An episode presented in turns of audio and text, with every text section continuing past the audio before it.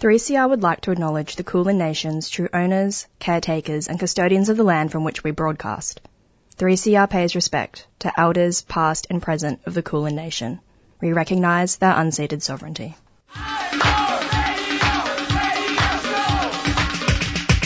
This is 3CR Breakfast. Oh yeah. Alternative news, analysis and current affairs. Monday to Friday, 7am to 8.30am. Only double. Your.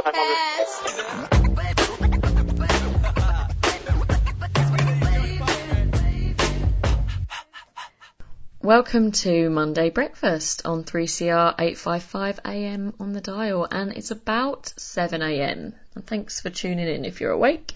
The sun was shining this weekend, which was so nice. And even though we can't enjoy it to the fullest, I managed to get outside for a little bit. I hope you did too.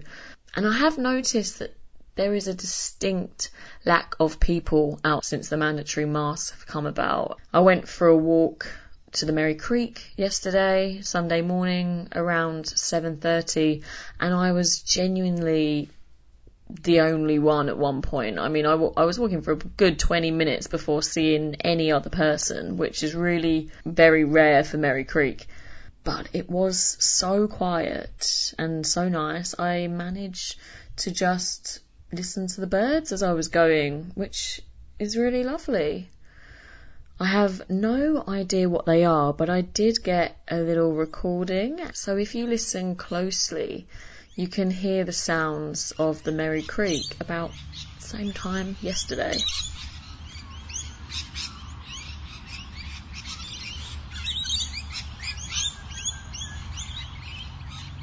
Maybe these bird sounds have inspired some of you to go on a masked walk along the creek this week. And um, if you've got a phone, just record. You can record them yourself, and it's just really nice to take a listen again. So some headlines this weekend.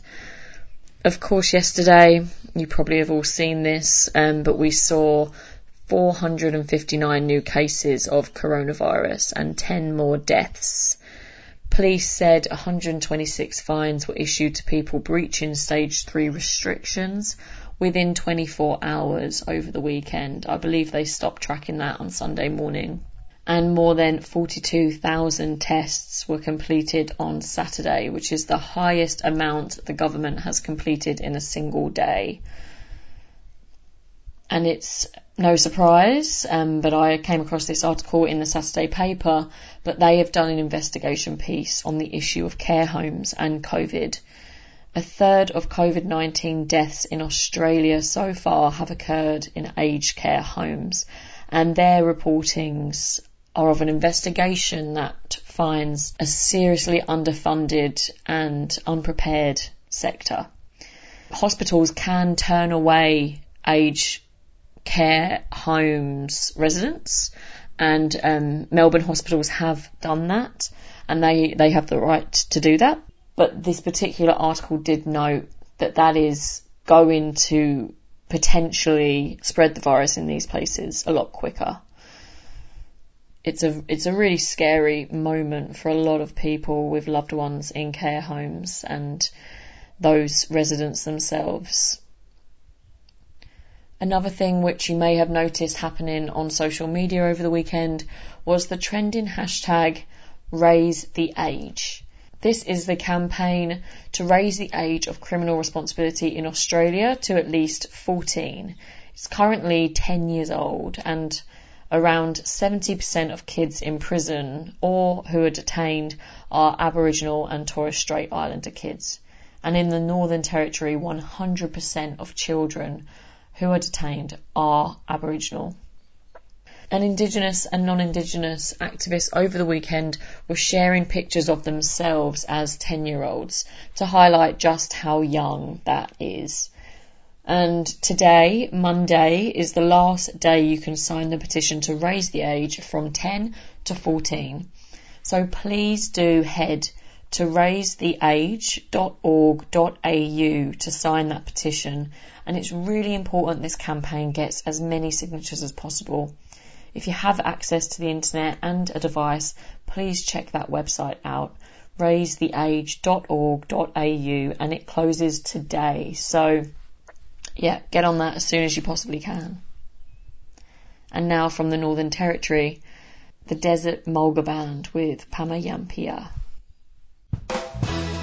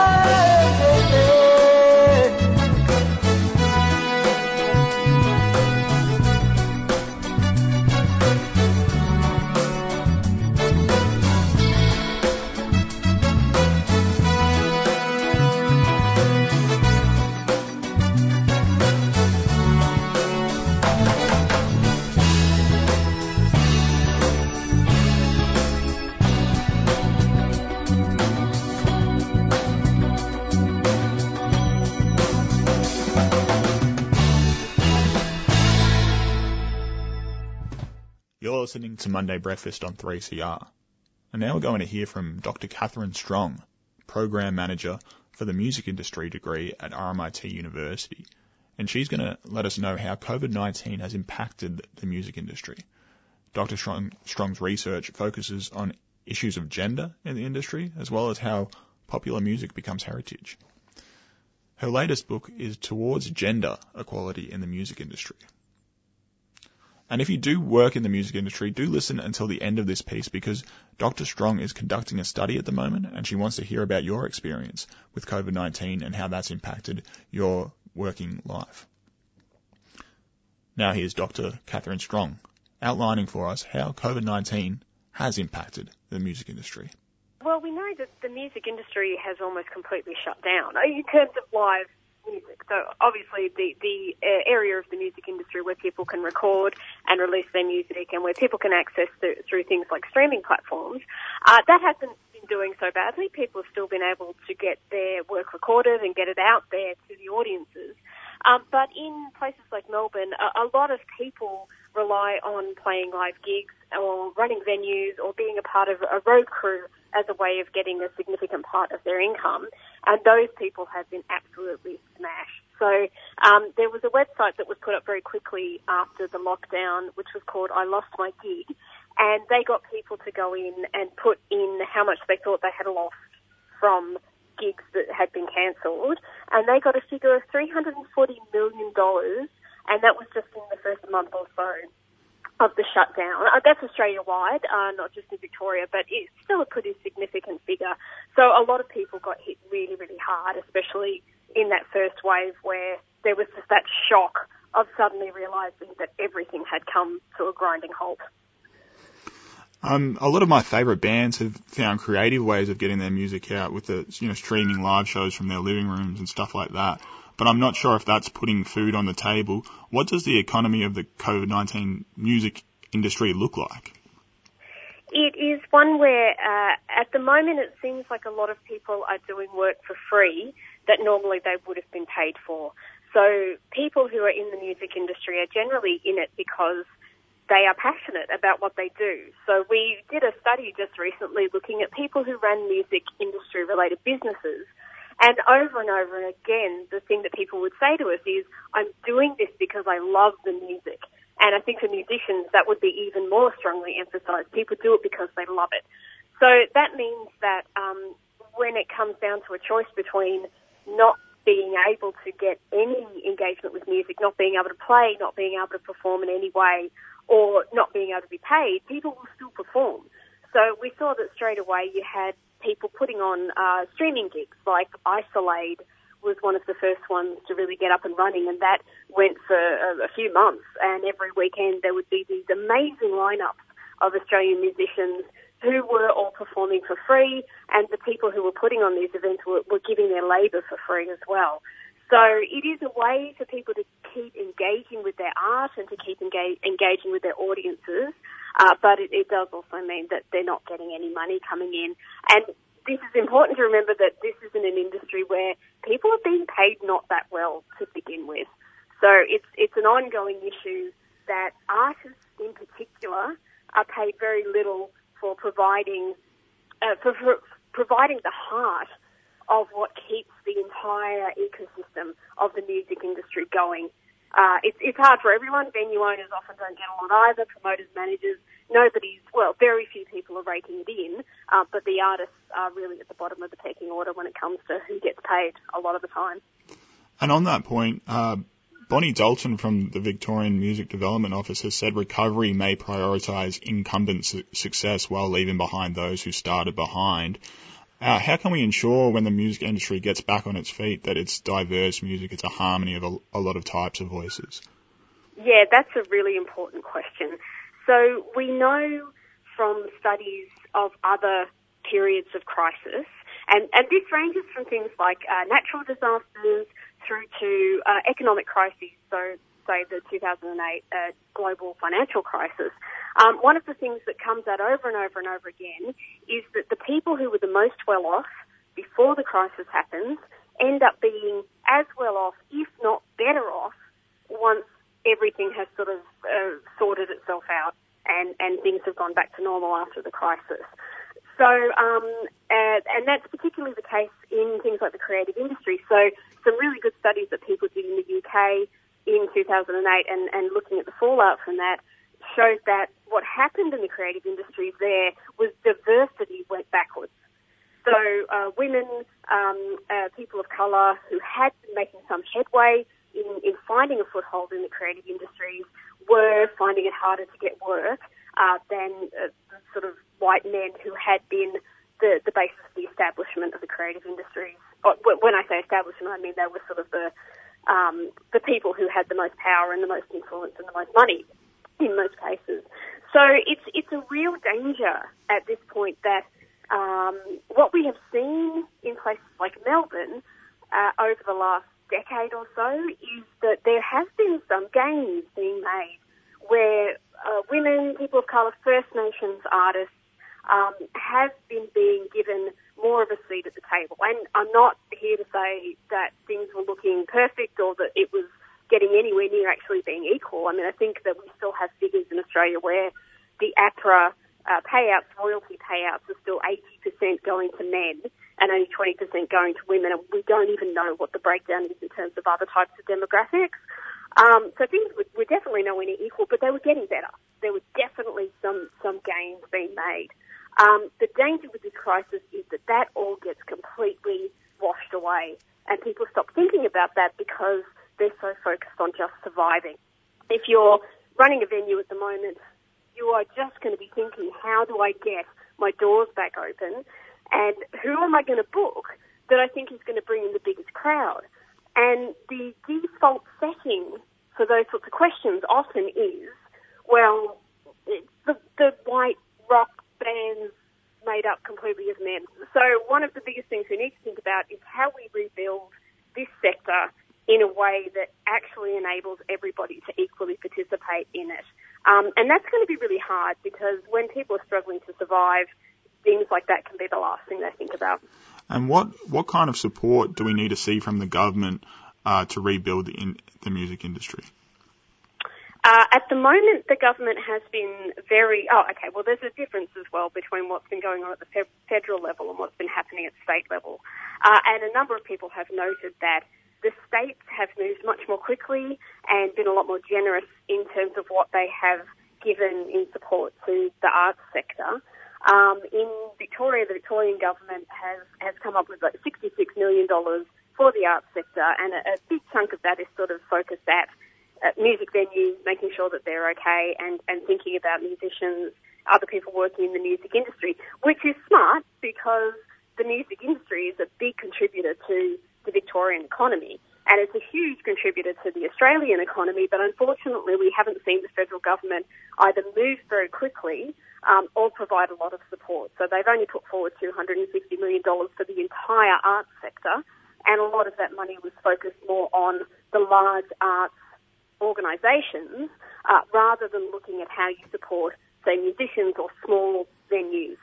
Um, and the problem with that is if you lose the small venues, you lose the stepping stones that people need in order to develop their careers and to make it into the larger venues and to make it into the spaces that those large organisations are part of. So we haven't seen as much as we need in support from the government, either at the federal or state level, although the states have been better than the federal government. Um, obviously, this is a very hard time for everybody, so you, you're not expecting billions and billions of dollars to be put there, but um, obviously there is also a point to be made there about where money is being spent, say on the military side of things, or we've just recently seen that $10 million go to uh, the Rupert Murdoch uh, media that would have gone a long way in helping to support people in the arts sector in, Australia. So in terms of then going beyond that, so the, the basic level of support hasn't been tremendous. Going beyond that to, to get people thinking about how you build the industry back better uh, is a whole another set of issues um, which hasn't been being talked about really at, at, the government level at all very much. Uh, so it's fantastic that the Office for Women here in Victoria have put forward some money for us to do a study where we can try and find out which groups of people are being most affected and to get some ideas from people in the industry about how we move forward and do better in some of these questions as things start to open up again. And could you tell us a little bit more more about that study? So this is a study that's going until the 20, 20th of August. Um, what, what, what, what is it entailing and who, who do you need to contact you? Uh, we are looking for anybody who has made any money at all from music related activities in the last 12 months or in the 12 months in the lead up to the lockdown. Um, and that uh, includes people who are running uh, businesses related to music, so managers, uh, people who are artists themselves, people who are running venues, people who have been on road crews, so anybody who's made money related to music. Um, and we are just asking a series of questions about what it has meant to have the lockdown happen. So, uh, what proportion of money have you lost? Uh, what have you been doing to try and keep music related activities happening? Have you been being paid for those or not? Um, and we're also asking people a series of questions about what do you think needs to happen to get things up and running again and how can we do it better than we might have been doing some things before. So really giving people an opportunity to have their say in, in that area. Uh, and we'll post the details for that, uh, for that survey on our, uh, website. Uh, would you like to give out the website now? Yeah, fantastic. Thank you. Yes. So people can find it if they go to VMDO, so V for Victor, M for Mary, D for dog, O for organisation, um, dot .com.au, so vmdo.com.au, and you will find a big yellow button sitting on the front page there that says uh, Music Industry COVID Related Study. Um, or if you just Google VMDO, you will find that website will come up as the first hit there as well. That was Dr. Catherine Strong from uh, RMIT University telling us about how music has been impacted by COVID-19 and what the road to recovery looks like. And here's one of my favourite musicians at the moment, Kate, singing OG Love Kush.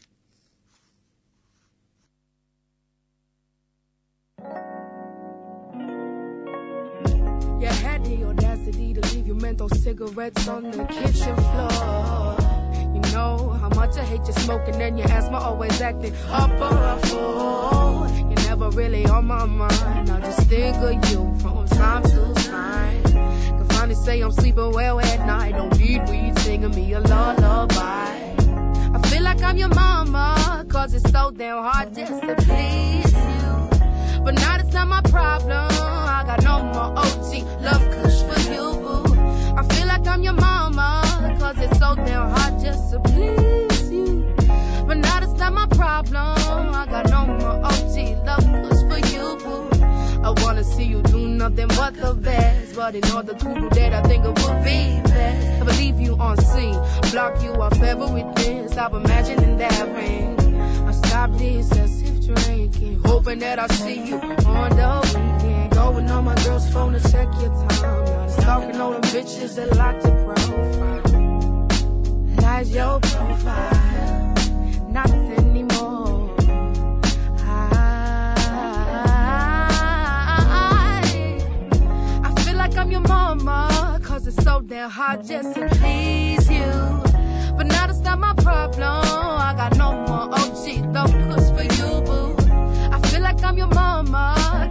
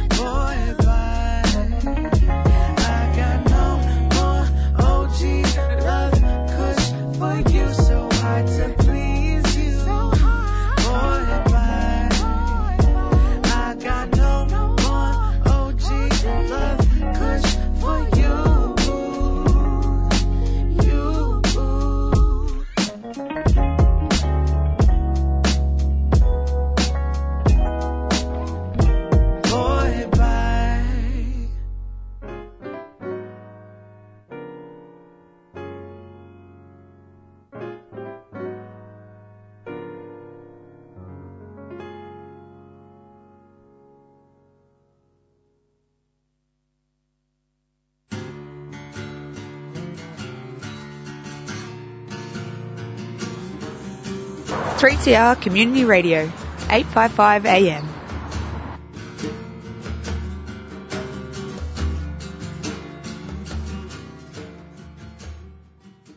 Hey all you mob, it's Dr. Mark Wenitong here. Coronavirus has certainly changed the way we live, work and connect. These changes can be hard for some of us and can make us feel no good in our head or spirit, like sad or worried all the time. Some of us might already be dealing with other things like sickness, trauma, and this can make it really hard for us to feel good about anything at the moment. If you're feeling like this, remember, it's okay to ask for help. Have a yarn to someone you trust, like your family or an Aboriginal Torres Strait Islander health worker. You can also call Beyond Blue, Lifeline, or the Kids Helpline to talk to someone, or look at some helpful information at headtohealth.gov.au on the internet. A 3CR supporter.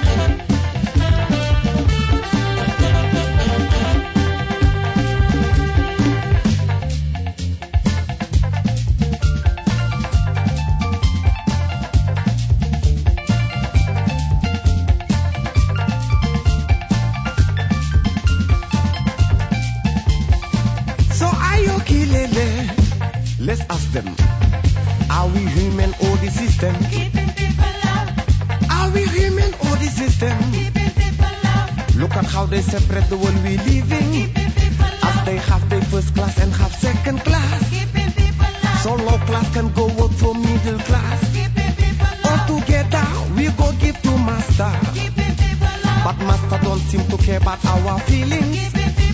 They make us run around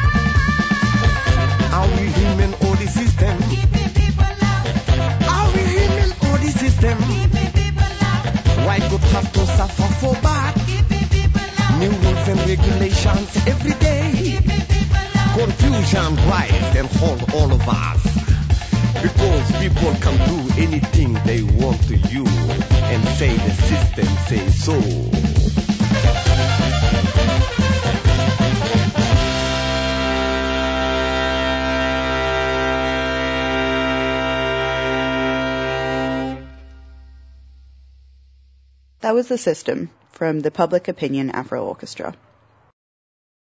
Whatever angle you look at it, the Australian media, and in particular the journalism industry, doesn't reflect the diverse reality of our population. This isn't a new issue, it's been raised time and time again, but seems to be receiving increased attention recently following the Black Lives Matter protests, with many industries going through somewhat of a reckoning, journalism included. So this week I spoke with Janak Rogers, a journalist working in radio and in TV, and associate professor in journalism at RMIT. Janak recently wrote an article for The Conversation entitled Australia's Media Has Been Too White for Too Long. This is how to bring more diversity to newsrooms. So I think this is a really important time or opportunity to enact change. I wrote an article detailing how we might do that. I'm really keen to hear about that. But first, fix the problem, I think you really need to understand the cause. So I want to start by asking you about this. Colonisation might be the short answer, and I'm sure the long answer wouldn't fit into our 15 minute segment. Um, but can you start by briefly outlining some of the structural inequalities that have led to the diversity problem in journalism and aren't necessarily visible to the public? Yeah, uh, thanks for the question. I think you're absolutely right. Like the, the heart of it is, you know, we're a colonized country and we've brought with that a, a bunch of problems. But we've always really looked to England and a particular version of, of England to try and model our own culture and society on that you know, we did open the the doors eventually in Australia, and we've made massive strides. And I think on, on many counts, we're a very successful multicultural country, and I think there's a lot to be proud of in that. But in many many other ways, we're also not, and we've still got our homework to do. Part of that homework, I think, is making sure that the people who uh, tell stories about our country and who do the journalism in our country reflect the country we live in. And I think that's, you know, one of the many areas where we do have a lag in terms of who has benefited, I guess, from the, the systems that are in place and who is very well represented in Australian stories. And I think you can draw a line really all the way back to, yeah, to Australia's idea of itself as a white country, a country that supports, you know, types of people at the expense of others. And like you say, I think the Black Lives Matter movement has really focused our attentions on what are the structural inequities across the board. I happen to work in, in the media and as a journalist, so I draw attention to that. And there are structural inequities that are in the media and in journalism that I think many people want to see corrected and the benefits are not just about sort of devolving power and giving it away to, to people who haven't otherwise had it, but it's also in the interests of organizations that they, that the people who work there and the stories they tell represent the country. It makes good business sense. It makes good corporate sense. It makes good moral sense as well. So that's part of the argument I'm trying to put forward. And a few weeks ago on Monday Brekkie, uh, we listened to a speech from Erik Jensen, founding editor of the Saturday paper. And speaking last year, he described journalism as being at its second crossroads, not one of means but of privilege. In describing the entrenched nature of the problem, he spoke about his early days training as a journalist, where he was encouraged to be indifferent to criticism, a tact that is sometimes necessary, other times harmful, um, and a code of ethics that seemed to avoid discussing diversity. From your experience as a journalist, do you think there is a defensive nature in journalism that can make it resistant to criticism and therefore change? Yeah, I mean, I think most sort of structures where there is forms of privilege is reactive on some level. And I think journalism and the media is, you know, is not immune to that at all. So absolutely, I think, you know, it does make people uncomfortable. And I think that discomfort is something that usually leads to inaction.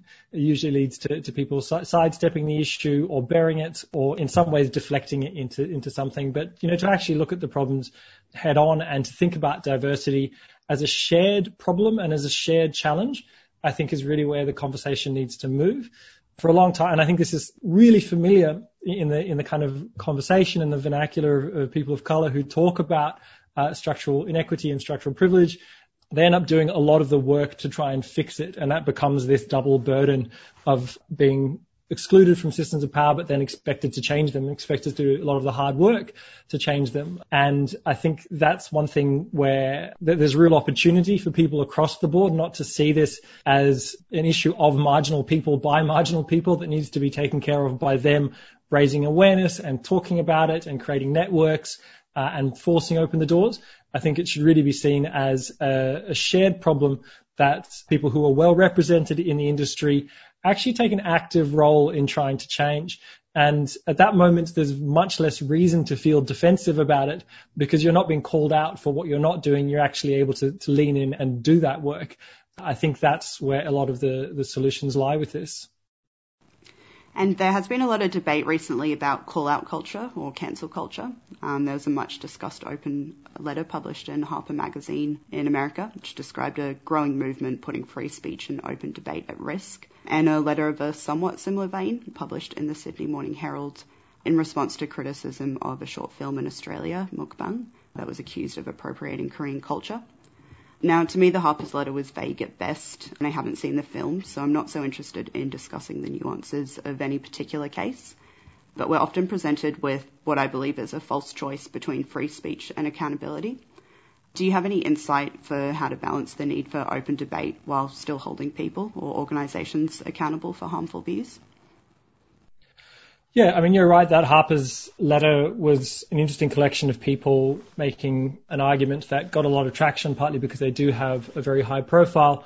I think a lot of maneuvers in political debate are now being passed off as under this kind of umbrella term of cancel culture and censorship, when the reality is that most people are not actually being censored and cancelling is usually at best a, a, slap on the wrist temporarily. Many people who've been cancelled seem to, to re-emerge and they're suddenly uncancelled. So I don't think the problem is as grave as that letter seemed to suggest it was. You know, I do think there's a conversation to be had amongst liberals about how they frame intellectual debate and what are the tools that we use to try and punish slash tarnish people whose views we don't agree with. From what I see, you know, most of the people who have a point of view and are well represented through whatever forms of privilege, they do get to make that point of view one way or another, even if it's to argue saying that they're being cancelled. The very fact that you have all those people getting such prominence, it kind of buries the argument that, that they're being cancelled at all because they really are being listened to and still being listened to disproportionately. So I don't worry about them too much. I definitely am much more concerned that people's voices who we haven't heard from and we don't hear from enough get drowned out amongst that. Uh, they get drowned out for structural reasons that go well beyond this relative sort of blip of, of thinking about cancel culture. When in fact what's been happening structurally in terms of political power is much more deeply rooted than who gets briefly deplatformed. In this, um, the open letter published in the Sydney Morning Herald stated that activists criticising the film have not understood the history of struggle against racism in Australia which has established structures that have already enabled some of the critics to assume their current positions within the mainstream Australian media and provides ongoing opportunity for others. And that the activists are importing many of their ideas from elsewhere. And a little earlier in the year, a Channel 9 reporter covering the Black Lives Matter rally in the US asked a protester to explain the situation to Australian audiences as we might not understand because we don't have a history of police violence. Now, the diversity problem isn't unique to Australian journalism, and as I said, we're seeing similar reckonings around the world. But do you think there is a unique quality in Australia where we see ourselves as removed from the rest of the world, which makes us less likely to take on criticism or confront problems from our past?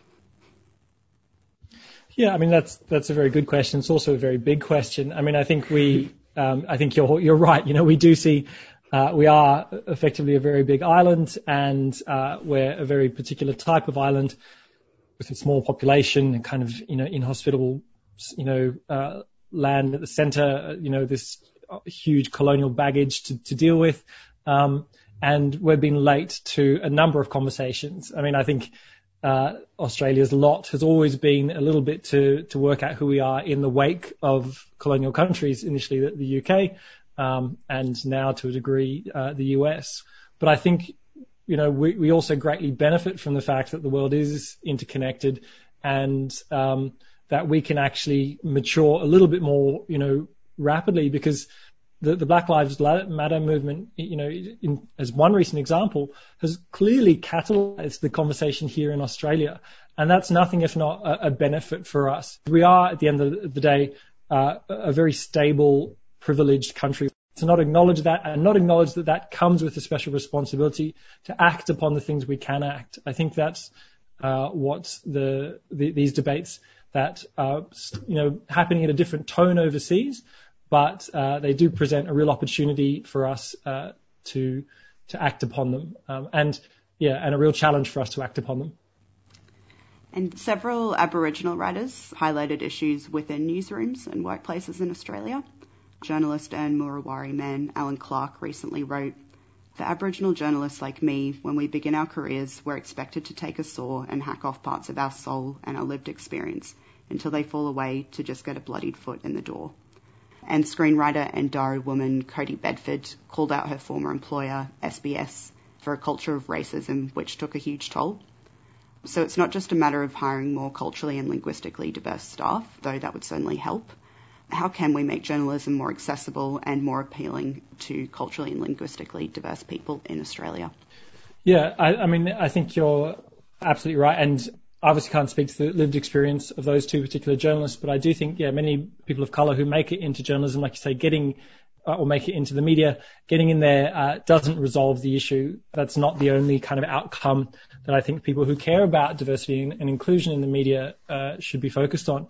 So once you're in those spaces as well, like you say, you know, it's about who gets leadership roles, it's who gets editorial, who gets to actually shape and craft stories, and who gets to, to do them without having to also effectively be a, a touchstone and a reference point for the entire culture from which they happen to come from, which I think is one thing a lot of people who are people of color who end up in these organizations, uh, they become the go-to person. I, I happen to be uh, half Indian and I've definitely had plenty of occasions where I'm the go-to for, for any sort of questions related to, to brown people slash Asia slash, you know, cultural difference in general.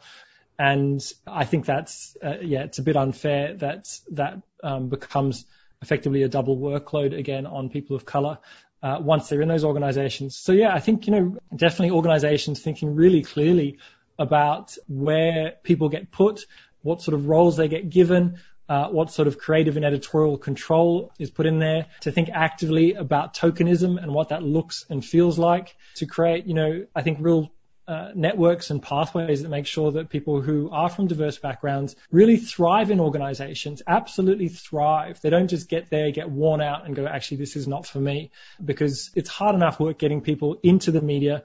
You know, it's, it's a bit of a truism that, you know, media and journalism are having um, a huge transition at the moment anyway. So, so these jobs are hard to get, and once you've got them, you'd really do want to keep them and nurture the people who are in there once they've got it. So I think uh, organisations that take that and who are really actively mindful to that challenge.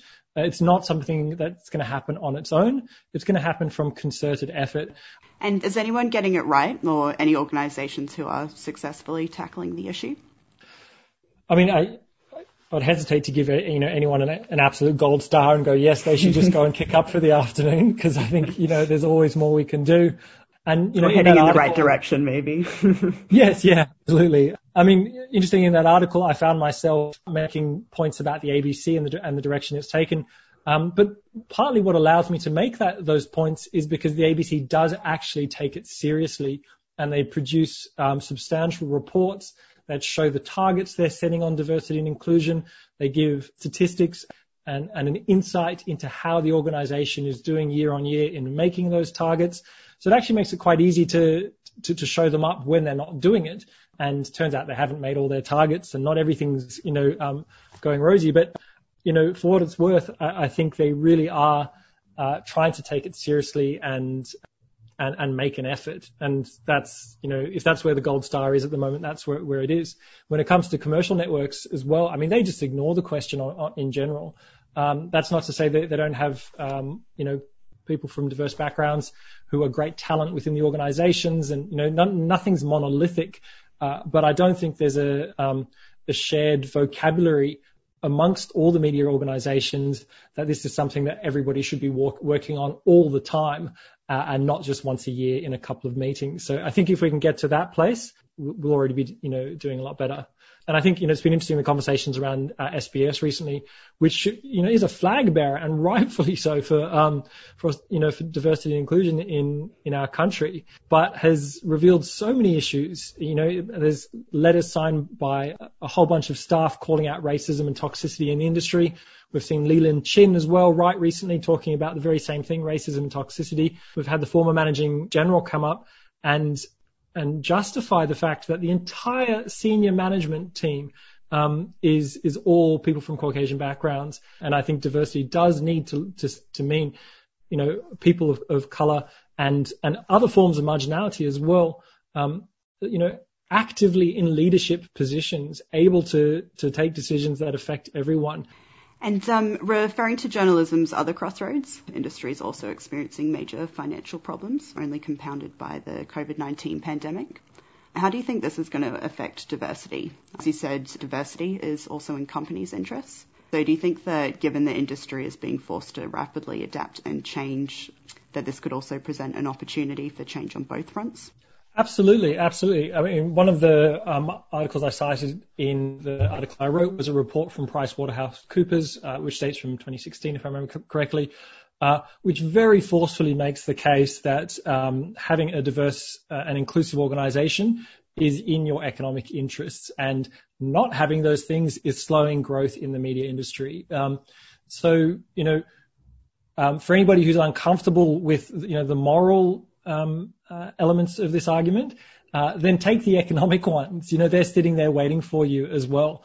Um, you know, there's, as you say, there's no doubt that the media is uh, having a, a hell of a transition at the moment and that's led to decreased opportunities in many domains. You know, interesting. I mean, I think it's led to increased opportunities in others, um, and I think there's a real, you know, part of the shift we're seeing towards, um, you know, uh, just greater use of technology in newsrooms does favour younger people. A lot of the jobs we're losing are senior jobs uh, that are being swapped out by people who have multimedia and digital skills.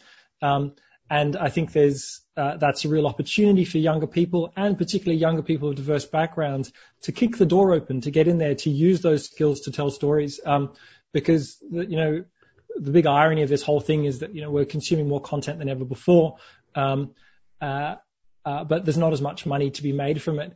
Um, you know there are still jobs, there are still highly viable organizations. Things like the ABC and SBS will be around for a very, very long time. Um, there's plenty of ways to cut your teeth in this country, and um, uh, yeah, I don't I don't subscribe to the fact that it's all doom and gloom here. I think we've got a lot to be very optimistic about, and um, we remain a very privileged country with a bunch of opportunities. It's just about making sure those opportunities are um, are, are actually equitable. And I think that's a conversation that, yeah, we're really, that I'm genuinely excited to see happening at the moment. And finally, do you have any advice for consumers of the news, other than listening to their favourite radical radio station? How can individuals become more discerning readers, listeners, or watchers of the news? I mean, that's another very big and um, you know interesting question. But yes, definitely uh, listen to your favourite uh, community radio station. I think that's a very good place to start. Um, but beyond that, you know, I and maybe this is the last time I'll double back on that point, but I, I really do think there's a shared responsibility here to to advance these arguments and to think critically about about uh, the kind of stories we tell and who tells those stories.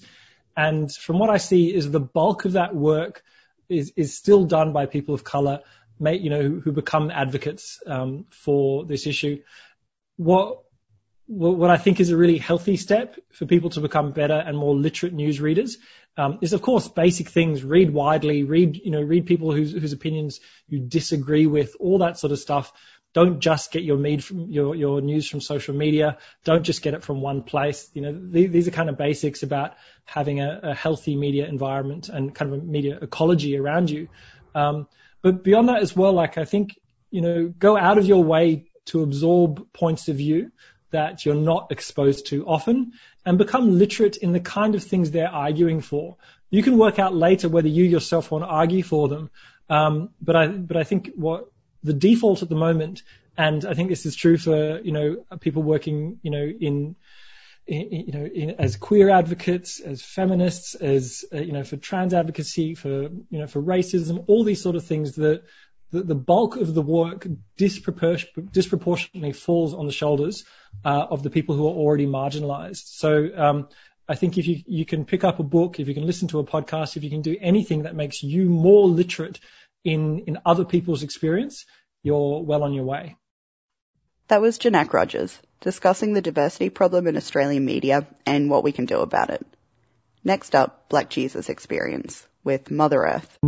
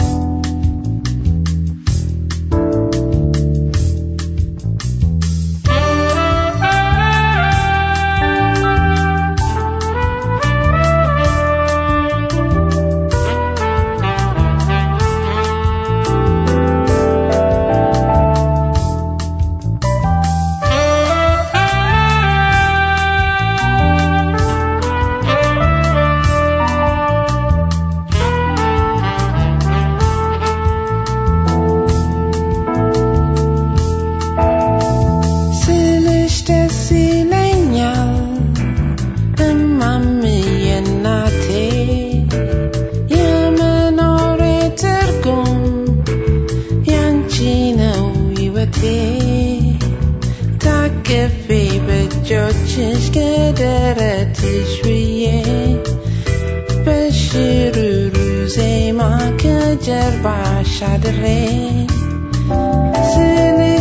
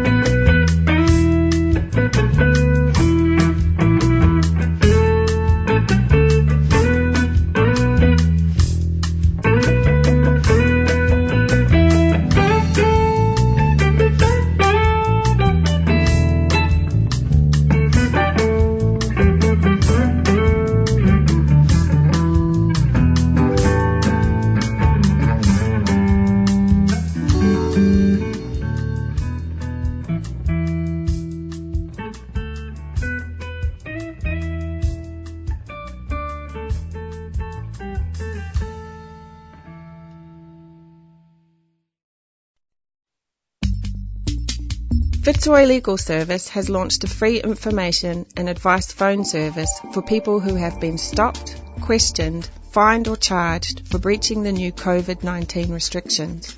Have you been fined or charged under the new laws? Or stopped and questioned by police for being outside? Call 0434 136 501. Weekdays between 9am and 5pm. That's 0434 136 501.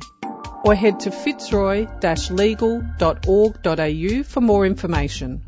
You can also report incidents at covidpolicing.org.au. Fitzroy Legal Service is a 3CR supporter. We're Monday Breakfast. You're listening to 3CR, and here's a track by Nat Vazer, and it's called Higher Places.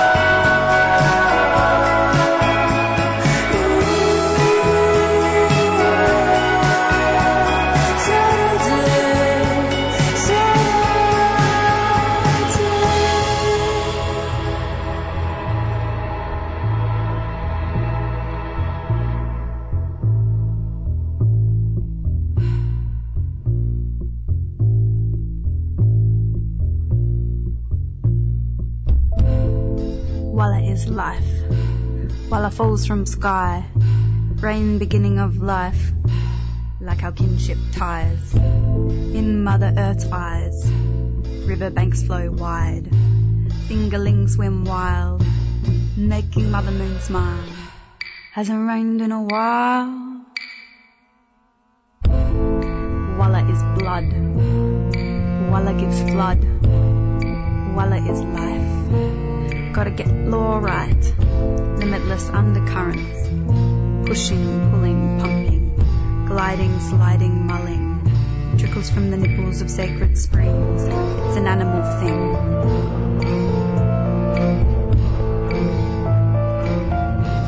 Made to give us wings.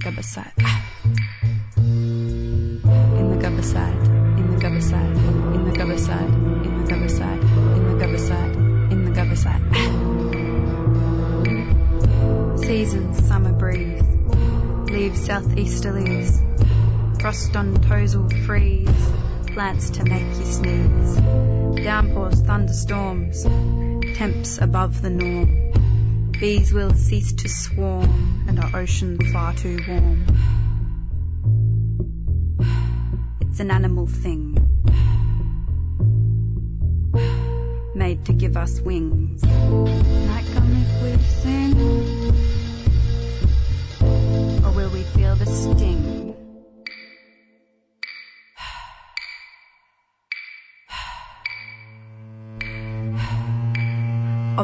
Of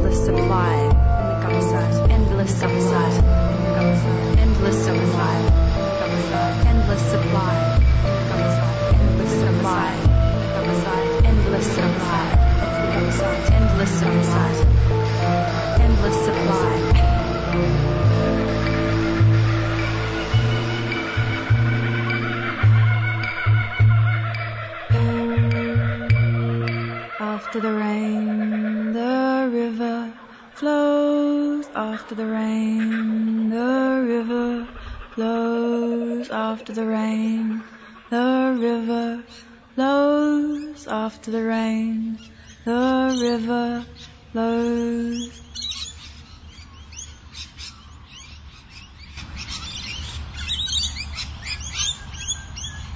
While the majority of Melbournians are experiencing lockdown in one way, our guest today shares his personal experience of a different type of lockdown. Kurdish artist Farhad Bandesh is a guitar maker, musician and self-taught painter. He's also an asylum seeker and has been living in Australian offshore and onshore detention centres for seven years. I arranged to talk to Farhad about his current creative works. He's just released a new song and is also participating in an audio project called Where Are You Now? These expressions of his detainee experience, emotionally charged and politically pointed, are as much tools for his survival as they are demonstrations of resilience. Farhad mentions a few different places of detention in the course of the interview. To help you follow, I'm going to give a very brief overview of his trajectory. On 23rd of July 2013, Farhad travelled to Christmas Island by boat seeking asylum. Just four days before, the then Prime Minister Kevin Rudd made this announcement. From this point forward, asylum seekers who arrive in Australia by boat will be sent to Papua New Guinea for processing and resettlement. People who come by boat now have no prospect of being resettled in Australia. The rules have changed. Farhad was sent to Manus Island, Papua New Guinea, where he was held for six years at an Australian run offshore detention facility. After developing acute shoulder pain and mental health issues, he was flown to Melbourne under the Medivac program and transferred to the Mantra Hotel in Preston.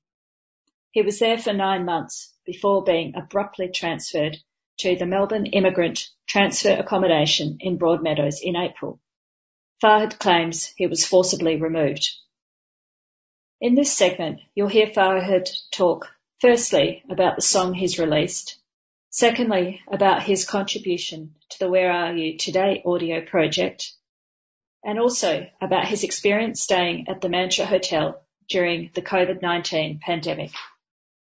So that I don't break the interview up, I'm going to give a bit of context to the Where Are You Now project so it makes sense when we come to it. Listeners may already be familiar with this work through the How Are You Today project created in 2018.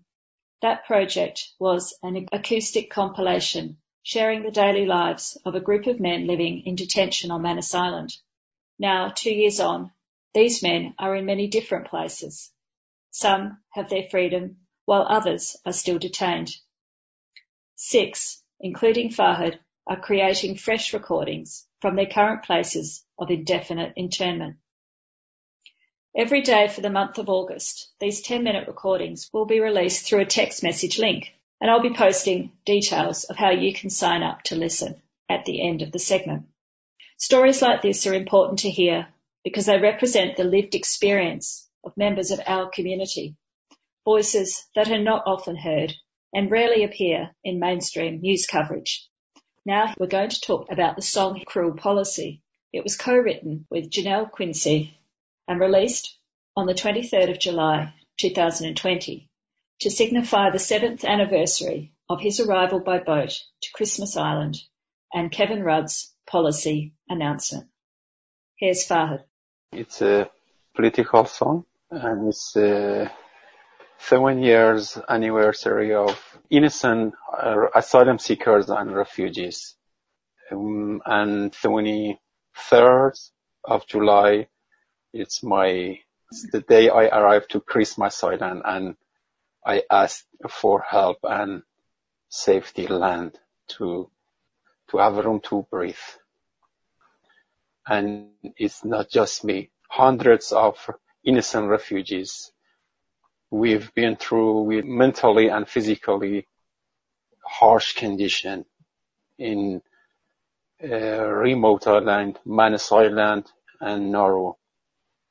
And it could be for other refugees as well who are still in detention centers in onshore. And I had to write this song to make maybe something change and break something good things for those people who are still looking for freedom. So what was the experience of making that song? It's a rock song full of emotional and sadness uh, pictures of uh, refugees and also our supporters, Australian people who fight for our freedom.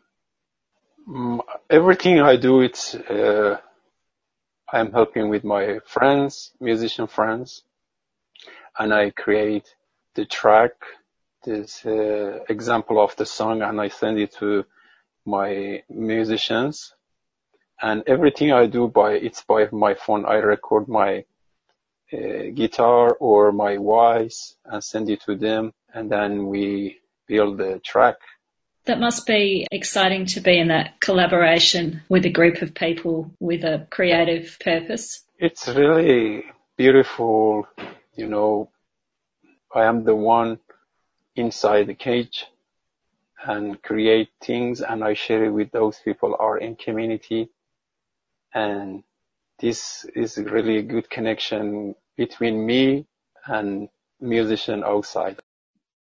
It's really meaningful and it's really, it's like a treasure for me. I think the connection is the phone. The phone helped me and helps me to cre- to share my creation, my music, my art to um, to people who are in community. And for this song, many other people helped me with this. Many refugees sent some videos, shots, and we finished it. And I think it has a it, it has a good message to Australian people to listen this song and they they can see how much this government is cruel to us after seven years and they have no any plan for releasing us. I'm sorry our government's treated you like that. Yeah, thank you. Are you fearful about the bill where mobile phones might be confiscated? Uh, I think everyone is uh, worried and they don't want to lose this connection. This is a, uh, I think this is a, like a heart for us. If they take this from us, our heart gonna be damaged and how can we communicate with our families? We have many people here. They have children, they have wife, they have husband, and they have family. They want to connect, uh, communicate with this, uh, their families, and they want to ask for their freedom. If they take my phone away, I think I'm gonna die. And how can I promote my music, my art? and how can I share them with people? It's really, really hard. And it's remind me when I was on Manus Island, we have no that right to have uh, simple things, this device like a phone. And when the officers, local officers, smugglers to bring some phone for us, we got some hope to connect our families and friends. And then when they search and they take took the phones away from us it's it's really really hard. Mm. i think everyone have that right to have these things. And this is like a personal things. They shouldn't take taken these things from us. It's like a lifeline. Yeah it's like food I was reading about your background as an artist and the range of creative areas that you have delved into over many years. Guitar making, jewellery, calligraphy, painting, drawing, music, poetry and singing. Yeah. How do yeah, you I, describe yourself? What's your way of describing your creative identity when people ask you what sort of artist are you?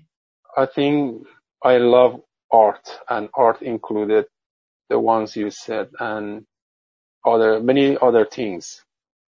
I really like to build guitars and you know it's really hard. When I on Manus Island I ask and I requested to have uh, some simple tools to make a guitar and if there is opportunity I can teach those people who really interested to learn. And unfortunately, they reject my request and I missed it more than seven years now. It's, it's awful. Also, I really like to write poetry. I really like to create uh, many things like paints, drawing. I wish I have my art supplies again they took a, they took my supplies away from me for four months now. And I am still asking why I cannot access to my art supplies. And it is not something new. They drive me mad. Sometimes they give, give it to me. Sometimes they take it from me. An artist should have everything they need and anytime they want to create, they should have it. And I shouldn't mm, have a limited times or limited material for them. Anytime I can create it, it's something just come to you and you just want to release your uh, expression. And that time you need it. Uh, for example, I right now I want to uh, create something and ABF says tomorrow 2 p.m. we have a art class. You can go there and paint. I cannot go 2 p.m. tomorrow. I have no feeling. How can I express my, I, I cannot do that. I need everything I need be with me anytime I want. And if you ask any artist, they say these things. Did they give you a reason when they took them away? As I, I am still asking why you took away from me. There is no answer. Altogether, um, I have many exhibitions in Melbourne and unfortunately I was not allowed to go to my exhibition even for one minute. I did request to ABF. Can I go with your guards to there in my exhibition for one minute, two minutes with the people? I want to be with my artwork in my exhibition and explain about my artwork and tell the story behind my arts. They reject it. Who can bear this? Any artist in the world can accept this? You're listening to 3CR. I'm speaking with Kurdish artist and asylum seeker Farhad Bandesh, who is entering his eighth year of detention by the Australian government. Farhad has just spoken about the political significance of his new song, Cruel Policy, released last week. Now we're going to hear about another project, Where Are You Now? A collaboration between six men who were detained on Manus Island and now live in various places. Some, like Farhad, are in detention here in Melbourne. Michael and John asked me to participate on this project. When they told me about the project, uh, I was really surprised and it was something new.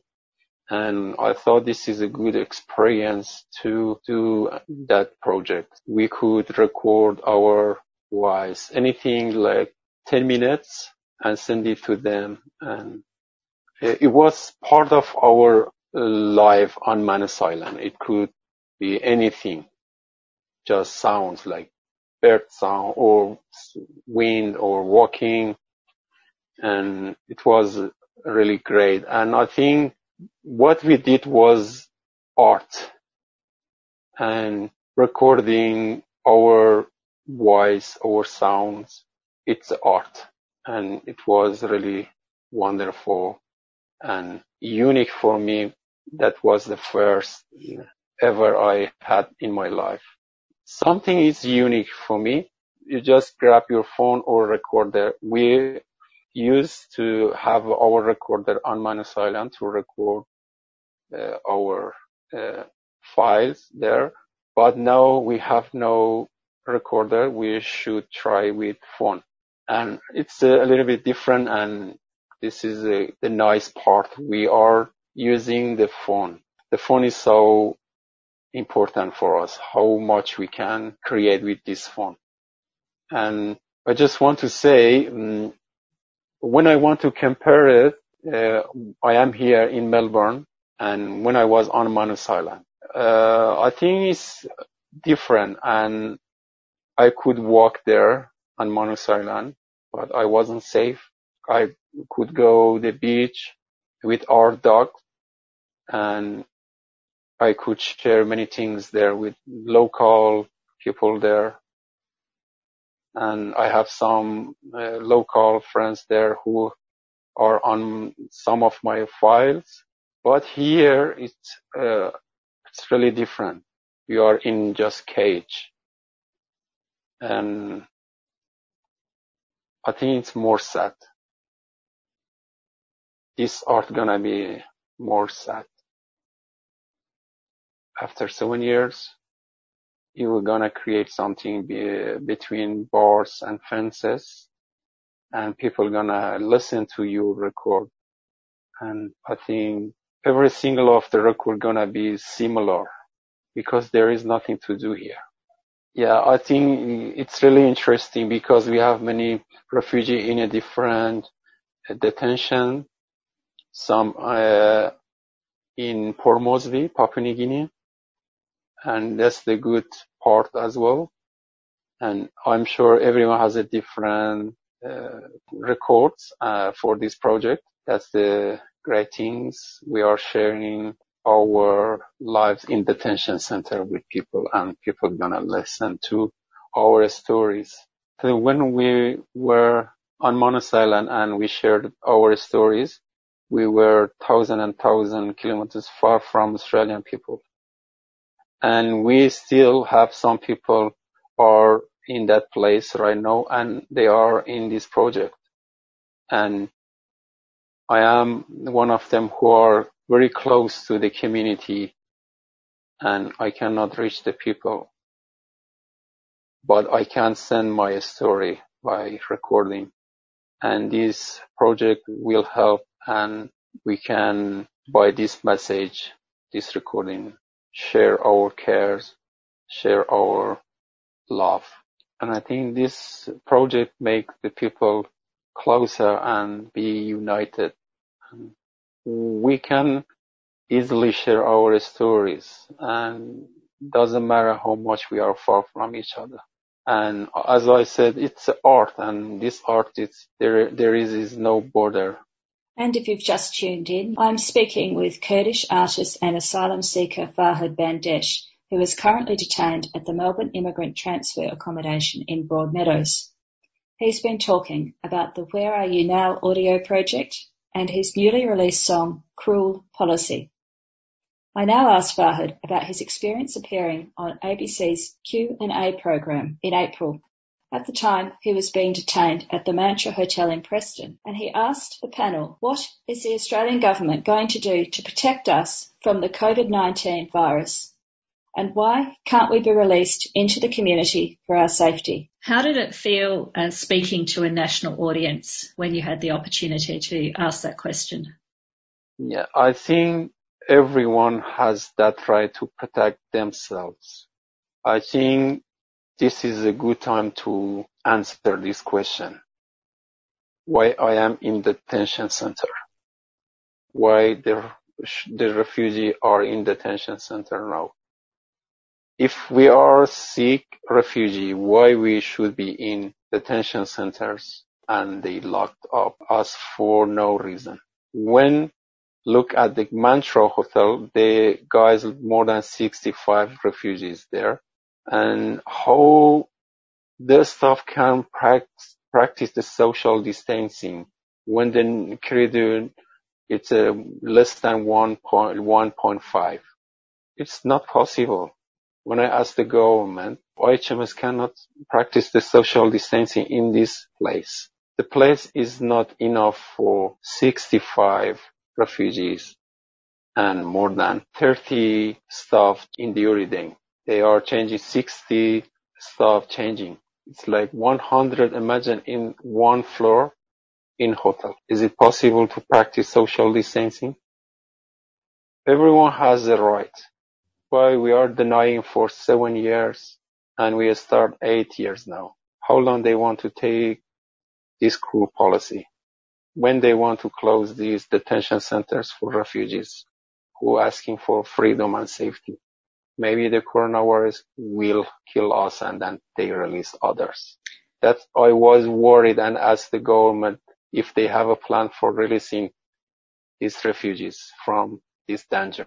Was there any positive outcomes from speaking on Q&A? I think just the message I sent, more people realize more education with that. Many people search for us and we got many supporters which is wonderful, but nothing changed from this government.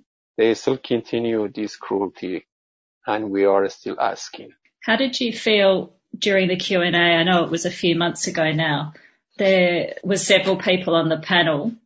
One of them was uh, a Dr. Simon Longstaff. He's the executive director of the Ethics Centre and he spoke yeah. about two fundamental things. One was the value of a human life and the other was the duty of a country to provide safety to anyone seeking asylum. How did you feel when you heard him speak those fundamental principles? I think when someone thinks about these things, we got some hope and we are not forgotten. Where are you staying now? I am in Malta now for four months now. And how many are you sharing with now? I am sharing a small room with someone. Do you have adequate supplies of soap and hand sanitizer? Uh, we have just soap here, no sanitizer in my room. In that area, it's a kitchen, a TV room, and everyone could gather in there, including officers. They play pool in just one place. Imagine, just one place, one area. It's everything there, and it's crowded. And you cannot practice social distancing at all in detention centers. Have you been issued with masks? Uh, we are not wearing masks because we are detainees. Yes, we are detainees and we don't need to wear anything because we are just inside the detention centers. And the staff have to wear mask and gloves.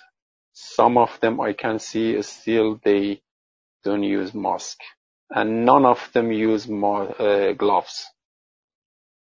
When I see them, I think maybe they have they affected already, and it's uh, normal to panic. Is there anything else you want to say? I just want to appreciate those people who are fighting for our freedom. Uh, we love them so much, and thank you so much for this interview. Thank you. There are a lot of people that feel for you.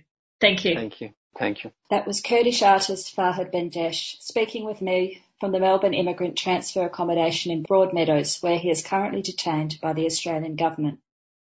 The Department of Home Affairs was contacted to respond to various aspects of this interview, but had not replied by the time we went to air.